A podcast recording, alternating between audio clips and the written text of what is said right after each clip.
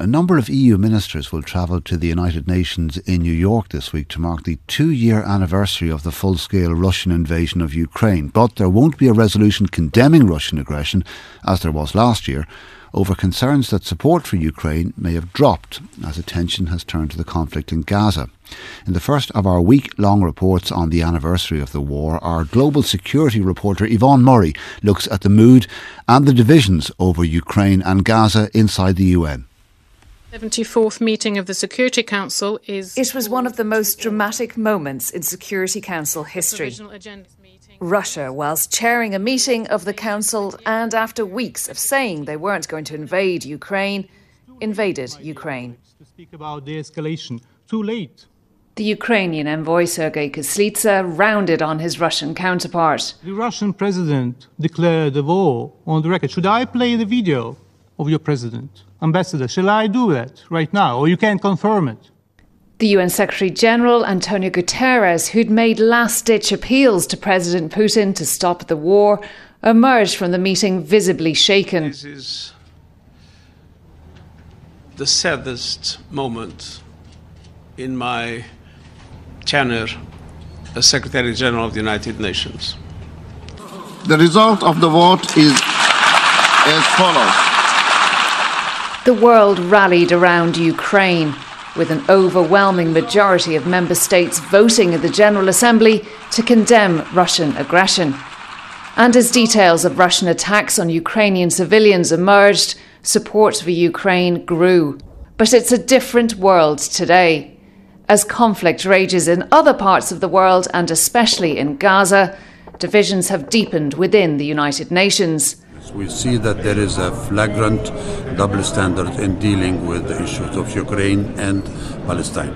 Maged Abdelaziz is the ambassador of the League of Arab States to the UN. He says he wouldn't be sure how many Arab countries would vote for Ukraine now. Palestine. Both are issues of occupation. Both need to be addressed at the same time. We see that Ukraine is getting massive support, weaponry, facilities, all kind of things, and Palestine is getting crushed and getting cornered in the Security Council. The Ukrainian ambassador Sergei Kyslytsya says that other member states should see Ukraine's battle as their own. The fundamental problem with the Russian invasion of Ukraine, no prejudice to other conflicts, is that it is the only conflict where the country that, as I said, sits in the permanent seat of the Security Council bluntly violates the very foundations of uh, this organization and of the UN Charter. Bluntly. Last year, on the first anniversary of the invasion, the General Assembly held another vote, which showed as much support for Ukraine as the previous year. But this year, there are no plans for a resolution over concerns that there could be a visible drop in the numbers. But a more pressing issue, the ambassador says, is what happens in the US elections this year and whether a new Republican administration may disengage not just from Ukraine, but from the UN. Well, you know, I'm happy that I'm not dealing with bilateral relations with the United States in the sense uh, that. Uh, not because I'm afraid to have uh, difficult tasks on my hands, but um, it's an incredibly difficult situation, and it very it makes me very anxious. All of us are very anxious.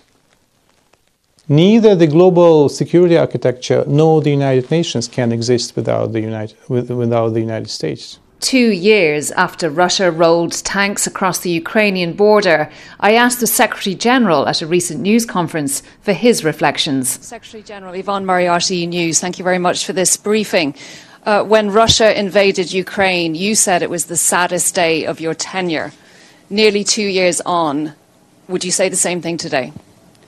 I think we, they were both extremely sad. I can't compare the sadness of both situations and peace for Ukraine, Gaza, or any of the world's conflicts is unlikely to be found in a divided United Nations. Hmm. That report from our global security reporter Yvonne Murray.